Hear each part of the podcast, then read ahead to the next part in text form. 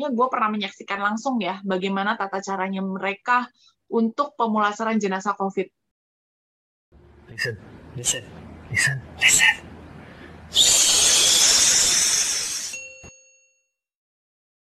Oke, welcome back kali People. Balik lagi sama gua Paul di sini. Kali ini temenin sama Ada gua biasa Andrew dan Ada dokter kesayangan kalian di sini? Ya, sudah pasti dong. Balik lagi nih. Oke. Jadi gimana hari ini eh, kalian mau mendapatkan informasi apa? Nih, saya udah gatal banget mau ngasih informasi nih. ya balik lagi guys. Eh, kita di Journal Voice kali ini Healthy People juga bakal dapat informasi terbaru ya tentang keadaan-keadaan ya you know lah yang lagi hot sekarang kan pandemi ya kan COVID ya kan. betul nah kebetulan betul. nih di sini ada ada dokter kesayangan anda yang bukan gua gitu kan. Abis ini gue disuruh ke kiri Yakin, gitu kan. yakin. Ya udah nanti gak usah nanya-nanya lagi loh, Drew. Awas lo ya. Yo yo yo yo yo yo yo yo yo yo yo buas dong buas dong ampun ampun. Nah, jadi kita sekarang mau cerita tentang gue penasaran sebenarnya Sa, sama Kopaul ya. Nggak tahu sih Kopaul lihat atau enggak. Gue penasaran sama si Konlu di rumah sakit kayak gimana gitu sekarang se chaos apa, separah apa gitu loh. Mungkin lu bisa cerita eh, ya keadaan-keadaan rumah sakit kayak apa nih sekarang? That's right. secara general Oh. dulu mungkin habis itu baru spesifik di rumah sakit lu kayak apa gitu. Kalau general sih jelas aku lelah bun. Capek lelah banget. Eh, yang jelas eh, kayaknya 24 jam hidup gue tuh kayaknya udah buat rumah sakit. Jadi kayak nggak berhenti-berhenti untuk eh, baik itu dari ngatur eh, touch on ke pasien, artinya maksudnya gue ikut turun juga ngurusin karena kan gue juga sebenarnya banyak di balik layar juga gitu ya karena gue ada di manajemen rumah sakit tapi di manajemen luar biasa capek banget gitu ya. Lo harus touch on pasien lo ngurusin manajemennya juga di balik layarnya itu ya. Banyak hal yang harus lo lakukan jadi generally sih capek banget dan ini gue yakin pasti nggak hanya dialami sama gue tapi sama teman-teman lain di mana pun mereka berada saat ini gitu ya. Terutama mungkin teman-teman yang kerjanya di rumah sakit Jakarta gitu ya di daerah Jabodetabek lah karena kita memang mayoritas posisinya luar biasa kayaknya 70% sampai 80% eh, pasien COVID ini disumbangkan oleh Jabodetabek. Jadi congrats ya Jakarta. Congrats banget Anda penyumbang terbesar. Ya, penyumbang terbesar bukan penyumbang terbesar dalam donasi, tapi buat pasien COVID. Nah, ya kalau nih gitu ya. Jadi jangan berbangga hati kalau lu dapet Piala Adipura gitu ya, lu menang apa namanya Olimpiade gitu ya, lu boleh bangga. Ini lu eh, terbesarnya penyumbang pasien COVID. Nah, ini tolong nih ya. Coba deh, Bentar, bentar. coba kita pikirkan dengan akal sehat ya, gitu ya. Oke, Prestasinya Sa. gimana gitu loh. oke. Gue sebagai warga Jakarta, gue mau membela diri nih ceritanya nih. Eh, gue kepikiran ya, sebenarnya itu sebenarnya ya Jakarta nambah pasien COVID-nya gede gitu loh. Ada nggak sih kemungkinan kayak orang dari luar kota atau mungkinnya dari sebelah-sebelah Jakarta lah, Tangerang atau you know Bogor gitu kan. Mereka ngerasa kayak fasilitas di sana kurang nih. Mendingan gue ke Jakarta aja. Jadinya tercatatnya bertambahnya di Jakarta. Nah itu secara angka tuh beneran nambah dari Jakarta atau kiriman dari Bogor gitu? Nambah dari Bogor jadinya gimana? Sa? Aduh, yang jelas tuh namanya di Jakarta. Sekarang coba deh kita tanya nih sama yang orang Tangerang nih ya. Kok coba tolong dikonfirmasi Anda kalau bekerja waktu sebelum COVID nih ya. Anda bekerja ke mana coba saya tanya. Apakah Anda bekerja ke Tangerang atau bekerja ke Jakarta? Coba dikonfirmasi. Siapa yang Tangerang? Kan lu udah mau masuk pinggiran sana kok. Lu kan udah udah selangkah menuju ke sana kok. Maksa, dia Lu kan maksa, selangkah dia ke sana. maksa. Gitu. Iya. Maksa dia cari contoh dia. Iya kan gue kan lu lima langkah langsung Tangerang, lu lima langkah lu masuk tuh daerah Jakarta. Sekarang kalau misalkan ditanya enakan kerja ke daerah, eh gue nggak bisa ngomong gitu ya, karena Tangerang juga sekarang udah maju gitu. Tapi pada intinya masih banyak perputaran eh, apa ya ekonominya itu adanya di Jakarta. Nah, itu Fun betul, fact ya, setuju, kalau misalkan betul, lu- setuju. Fun fact-nya adalah ternyata ternyata kalau misalnya nih ya para petinggi-petinggi terus yang pengusaha-pengusaha itu kan kebanyakan di Jakarta. Kalau misalkan penghasilan mereka digabungkan terus dibagi rata pada masyarakat Jakarta, ternyata ternyata eh ternyata kita bisa punya penghasilan ya penghasilan eh, apa sih namanya yang penghasilan setahun itu gue nggak tahu lah apa namanya orang ekonomi coba di tolong per kapita. Ya per kapita. Nah per itu, kapita. nah itu, tuh, tuh, tuh, per nah itu. Nah itu pendapatan per kapita. Nah mohon maaf saya bukan orang ekonomi ya, jadi nggak tahu tuh namanya apa. Nah pendapatan per kapita itu ternyata bisa sampai 260 juta per tahun. Wuh, Oh. gila nggak? Jadi gue bisa bayangin, lu punya penghasilan, eh, mohon maaf nih, gue kan ngebayangin tukang parkir, eh, bukan menghina, bukan menghina, tapi maksudnya misalnya lu eh, kasir supermarket, ada nggak yang bisa punya penghasilan kalau kerjanya cuma tukang parkir atau kasir gitu ya, Hmm. 260 juta setahun. Coba bisa bayangin. Ternyata kan maksudnya Jakarta itu kaya banget gitu loh. Dan perputaran uangnya ada mayoritas ada di Jakarta sehingga banyak orang kumpul di Jakarta. Dengan lu banyak orang kumpul di Jakarta, iya kemungkinan besar penyumbang terbesar lu untuk menjadi pasien COVID ya ada di situ gitu. Karena roda ekonominya ya ada pusatnya di Jakarta gitu loh. Ya nggak bisa gimana ya nggak bisa terhindarkan loh gitu. Kadang bingung juga, lu nggak kerja lu nggak dapat makan, susah, gitu kan? Ya Benar, kan? benar, Iya. benar, benar, benar. Cuman gitu. Tapi gua masalahnya tuh kalau lu mau kerja, lu taat prokes dong, gitu loh. Itu, Ya. itu, itu, itu loh.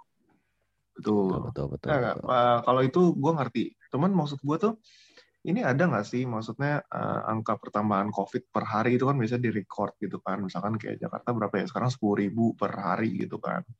Nah itu Mm-mm. ada kemungkinan nggak, misalkan orang nih, kita nggak bilang dia kerja di Jakarta, tapi kita bilang dia ceritanya tinggalnya di Bogor, atau dia tanggal, tinggalnya Tangerang lah gitu kan. Terus dia sakit, terus dia ngerasa dia kayak ada gejala COVID gitu. Terus dia ke Jakarta karena dia ngerasa fasilitas rumah sakit di Jakarta lebih oke kayaknya menurut dia. Akhirnya positif COVID dong kan kecatatnya eh, kecatatnya di Jakarta. Nah itu kecatatnya di Jakarta atau di Tangerang itu loh maksud gua. Tetap, tetap. Jadi kalau lu ketahuan nih, berarti lu jarang buat di swab. Makanya lu nggak tahu kan. Hmm, lu jarang kan hidung lu dicolok-colok kan? Emang. Gitu, gue tahu ya. Ya ber- tapi berarti dulu beruntung ya lu masih sehat ya nggak usah lah lu colok-colok hidung tuh ya. Nah, iya. Nah, Karena gini, nih, Sa. Karena gini, Sa. Sorry gue potong. Karena gue sama Andrew sekarang jadi anak rumahan. oh iya benar benar benar. anak Makin rumahan. jadi anak Ya, rumahan. kalau saya kan bukan anak rumah ya, gitu ya. Benar benar benar gitu. Eh, eh. Tapi bagus, berarti Anda patuh pada protokol. Jadi ya patuh dicontoh. Jadi nggak perlu colok-colok hidung kan, Hmm. gitu. Di setiap kali lu swab, ya, di setiap kali lu mau nge-swab, itu selalu ada yang namanya form PE atau form penyelidikan epidemiologi. Di situ lu tuh harus menuliskan eh, alamat KTP lu gitu ya. Gitu. Jadi lu eh, akan di tracing gitu. Jadi kalau misalkan angka pertambahan itu sebenarnya sesuai dengan alamat yang tertera di KTP lu. Misalnya KTP lu KTP Bogor gitu ya, tapi lu periksa swabnya itu di Jakarta, lu akan tetap masuknya ya lu yang positif terkonfirmasi dari Bogor karena lu KTP lu Bogor. Ngerti nggak? gitu dan Paham, memang kita eh, apa namanya sebagian besar gitu ya ternyata memang kita yang ada di Jakarta ini yang artinya yang KTP DKI karena gini deh sebagai bukti deh lu pasti kalau dulu mungkin lu masih agak lebih jarang lu mendengarkan bahwa eh, oh kerabat gue COVID tapi sekarang even saudara kita sendiri saudara kita sendiri itu kena COVID kemarin ini juga baru banget gitu ya adiknya suami gue. Jadi adik ipar gue itu kemarin di swab ternyata positif gitu. Kayak, hah?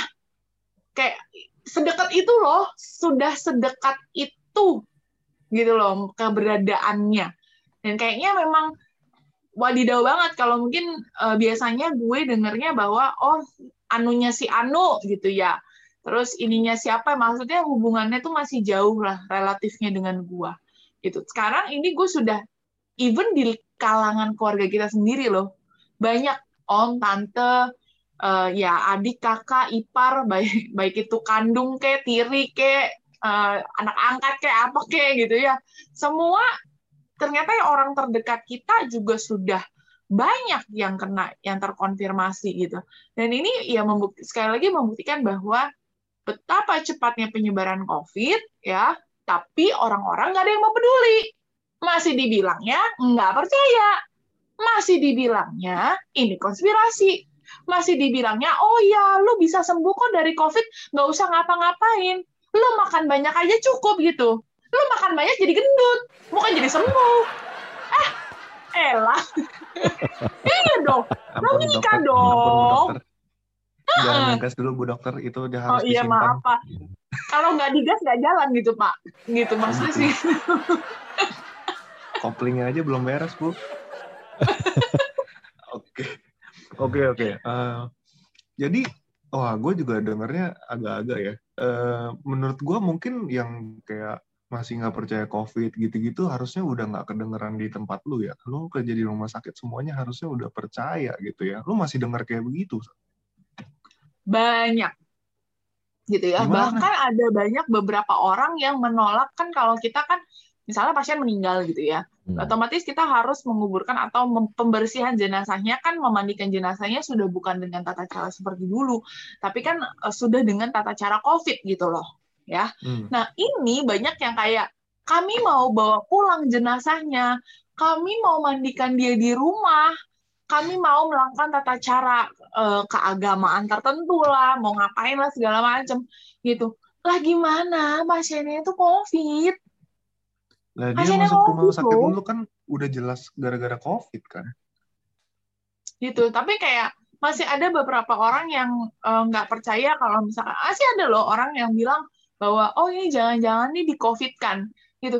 Ngapain gue nge-covidin? Pasien gue yang covid banyak, ngapain gue covid-covidin lu? Mendingan gue buang-buang lu jauh-jauh, load gue udah tinggi gitu. Ngapain lah?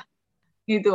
Masih banyak yang kayak gitu dan dan itu yang membuat kita tuh tiap hari malah ya udahlah terus kalau memang lu nggak percaya covid ngapain lu datang ke sini gitu loh dan lu memohon-mohon supaya anggota keluarga lu tuh bisa dihidupkan emang menurut lu gue Tuhan apa ah iyalah emang lu pikir gue bisa oh ya ceng uh hiduplah kembali kamu gitu. Ceng ceng gitu. Emang lu pikir gue apa? Punya ilmu hitam gitu. Tiba-tiba nih gue bisa narik roh nih ya. Ah hiduplah kembali kau gitu. Eh musrik kali gue. Ya Allah gitu ya. Itu Mm, masih banyak yang kayak gitu Gila ya. sebenarnya ya Iya iya iya iya. Padahal mereka masuk udah tahu itu gara-gara COVID. Tapi mungkin mereka nggak nggak tahu aturannya kali ya kalau udah meninggal harus gimana gitu kan. Nah mungkin boleh sedikit lu share gitu sa buat orang-orang mungkin ke depannya ya kalau amit-amit ada yang kayak gitu kan. Jadi mereka tahu tuh kalau meninggal karena COVID tuh sekarang prosedurnya harus gimana Sa? kalau lu meninggal karena bukan kalau lu meninggal sih maksudnya kalau ada pasien meninggal karena COVID memang di pemulasaran jenazahnya itu dengan tata cara khusus yaitu dengan tata cara COVID. Ya lu harus dibungkus eh, lu harus di apa didesinfektan terlebih dahulu ya. Disterilisasi terlebih dahulu terus lu tuh masuk lagi karena gue pernah em, apa namanya gue pernah menyaksikan langsung ya bagaimana tata caranya mereka untuk pemulasaran jenazah COVID. Ya lu bener-bener disterilkan dulu dengan desinfektan ya. Semua terus ya eh, setelah itu lu harus masuk ke dalam kantong jenazah terlebih dahulu. Setelah lu masuk kantong jenazah lu masih di wrapping lagi pakai semacam plastik gitu. Ya setelah itu ya setelah lu udah masuk ke dalam plastik ini lu, lu udah wrappingin gitu ya. Terus nanti lu masih masuk lagi gitu ya ke kantong apa gitu gue nggak tahu. Lalu masuk lagi ke dalam peti. Peti itu masih di wrapping lagi. Ya masih di wrapping lagi. Jadi itu bener-bener kedap banget gitu ya. Uh, dan itu baru nanti itulah yang akan dibawa yang akan dikuburkan gitu ya. Dan sekarang gue lucu tuh yang waktu awal-awal uh, ada penolakan apa namanya pemakaman jenazah COVID gitu ya di suatu TPU mereka di warga sekitarnya menolak gitu.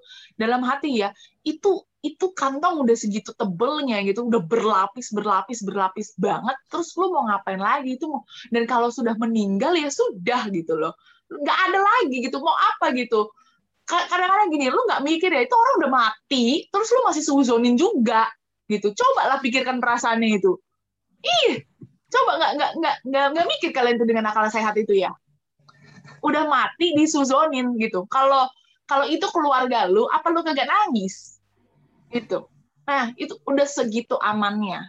Ya. Dan eh, sekarang ya fun fact gitu ya. Sekarang kan angka kematian itu luar biasa tingginya. Luar biasa tingginya. Gue baru aja bener-bener baru banget gitu ya. Kemarin juga berkoordinasi sama dinas pemakaman. Dinas pemakaman itu kita sebutnya palang hitam. Palang hitam itu udah bilang sama kita, "Eh, dok maaf kami ini udah overload banget sehari mereka harus melayani 4.000 tuh dinas pemakaman Jakarta tuh 4.000 ya Berarti Terus berarti lu- 4000 itu dari seluruh seluruh wilayah Jakarta kan ya? yes bener banget bener banget 4.000 dari seluruh wilayah Jakarta sekarang lu nih lu nih lu nih yang suka yang para netizen ya udah lu nggak percaya sorry. covid Maksud lu 4.000 kematian per hari? Iya, udah kemarin aja tuh dia bilang, dok kami masih ngelayanin 4.000 pasien lainnya yang hari ini meninggal dan belum sempatlah kami ini tangani. Kan mereka harus dibawa dong ke TPU, ya kan? Harus dimasukkan ke dalam peti, harus dilakukan pemulasan dan segala macam. Haruslah mereka ini eh, dimakamkan di dalam TPU khusus gitu ya, yang memang sudah disediakan oleh pemerintah. Gue rasa lama-lama ini tahan akan habis gitu, ya udah lu nggak percaya, lu nyari-nyari rumah sakit gitu ya. Sekarang sekarang orang ny- susah nyari rumah sakit, susah cari oksigen, lama-lama susah cari lahan kubur. Sorry tuh saya gitu loh. Ya, lu udah ini loh kondisinya, ini loh nggak nggak nggak nggak sadar juga ya, nggak kebuka lah mata kalian itu. Ini Ya ini yang kita kan terjadi. nggak ada kita nggak ada teleponan sama palang hitam. Gue malah tahu. Iya gue yang teleponan yang paling hitam. Ya iya kan? Dan Iya. dan benar-benar mereka tuh kemarin karena kan mungkin ada beberapa eh, kepercayaan ya teman-teman ya gue tidak pernah menyalahi kepercayaan tertentu ya gitu tapi kan kita ada yang punya kepercayaan bahwa kurang dari 24 jam harus segera dimakamkan gitu kan harus segera didoakan dan bla bla bla bla bla bla which is sebenarnya hal yang baik lu mau mendoakan anggota keluarga lu yang meninggal gitu ya gue setuju silahkan gak ada masalah gitu ya tapi sekarang lu maksa-maksa ke kita, ya minta pelayanannya itu cepat, sedangkan yang ngantri 4.000 orang. Sehari. Sih? Gitu loh. Sekarang gini, lu minta bagaimana lah caranya itu si palang hitam melayani 4.000 orang yang meninggal di hari itu, ya, mengcover semua layanannya. Gimana caranya? Dalam Ah, kurang waktu dari 24 jam. Iya iya. Lu ada gambaran mereka pa- palang hitam itu berapa orang nggak? kalau palang hitamnya sendiri itu gue nggak tahu ya di dalam organisasinya itu sendiri maksudnya ada berapa banyak orang yang bertugas tapi mereka aja kemarin udah bilang sama kita bahwa mereka udah nggak bisa ngirimin peti gitu ya karena ambulansnya semua kepake gitu terus beberapa juga petugas-petugasnya udah mulai kelelahan capek ada yang tumbang juga bayangin nggak sih maksudnya mereka juga eh, kan kalau kita pemakaman dengan COVID itu kan mereka juga pakai APD ya. Lu bayangin nggak sih mereka gali-gali tanah dengan menggunakan APD? Capek nggak lu? Itu pakai baju Seberapa hazmat capek? maksudnya? Iya. Lu nggak tahu? Baju Mereka itu- gitu gali-gali da- tanah. Iya. Iya, mereka ngangkat peti, terus beresin tanah-tanahnya itu itu pakai hazmat untuk memakamkan jenazah COVID. Coba bayangin dengan lu pakai pakai pakaian astronot itu, lu bolak-balik ngangkut peti, ya, terus udah gitu lu makamkan di situ, terus lu masih harus sendok lagi tanahnya supaya kekubur. Coba secapek apa? Kurus-kurus dah lu. Nih, kalau yang mau kurus ya, lu coba dah. Lu daftar tuh ya, jadi relawan di Palang Hitam. Lu jadi tuh tukang gali kuburnya. Gue jamin lu kurus. Ya, gue jamin lu. Nah, itu tuh cara kurus yang bagus tuh. Ya, lu olahraga sehari, lu sauna dah di situ tuh. Ngangkat ngangkat beban tuh, lu pulang-pulang berotot ya. Pasti tuh. Coba. Segitu hektik dan segitu hebohnya gitu. Gitu. Saking kurusnya bisa terbang itu. Like Iya, literally bisa. terbang. Dan banyak orang-orang yang Badan. Iya. Dan banyak orang-orang yang merasa bahwa eh, kan saya udah men- maksudnya keluarga saya udah meninggal, terus kok pelayanan kalian di diperlama gitu ya, di dilama-lamain gitu seolah-olah gitu. Ini gimana sih gitu ya? Kalian ini nggak berperi kemanusiaan gitu. Sampai juga kemarin juga beberapa kasus kematian yang di yang gue tanganin ya banyak yang ngoceh, marah-marah lah, sampai kita ribut, sampai ada bapak-bapak berseragam yang harus eh, jagain tempat gue gitu ya, sampai kaca rumah sakit gue pecah juga ada gitu ya. Nah itu juga banyak ada itu. Nah itu kenapa tuh? Kenapa bisa sampai pecah kayak gitu? Aduh ya. Jadi memang ada eh, posisi di kami juga sulit gitu ya. Gue nggak bisa salahin siapa pun sih gitu. Gue ngerti sih namanya lu lu ada kehilangan anggota keluarga, lu pasti akan emosi, lu akan pasti akan sedih gitu ya. Mungkin lu berharap bahwa aduh mungkin gue bisa melakukan eh, apa hal yang lebih baik. Apalagi mungkin kalau itu orang tua kita sendiri gitu ya. Mungkin lu kayak aduh gue nggak sempet nih say goodbye, aduh gue nggak sempat memberikan yang terbaik buat orang tua gue. Mungkin lu punya perasaan itu sehingga mungkin lu emosi lu udah bercampur aduk dan lu datang ke tempat gua dengan pelayanannya yang memang saat ini lama. Karena kenapa kita lama ya? Karena kita overload gitu. Ya, sehari ada berapa banyak pasien di rumah sakit yang meninggal. Itu satu. Yang kedua, dinas pemakamannya sendiri ya, pelayanan pemulasaran jenazah itu juga sudah tidak sanggup gitu. Ya, lu misalnya lu mening apa namanya ada ada pasien meninggal misalnya lu jam 7 lah misalnya ya. Jam 7 baru bisa awal awal-awal tuh mungkin eh, ya petugas pemulasaran jenazah, dinas pemakaman tuh mudah untuk dihubungi Kar- karena kasus kematiannya tidak sebanyak yang saat ini gitu.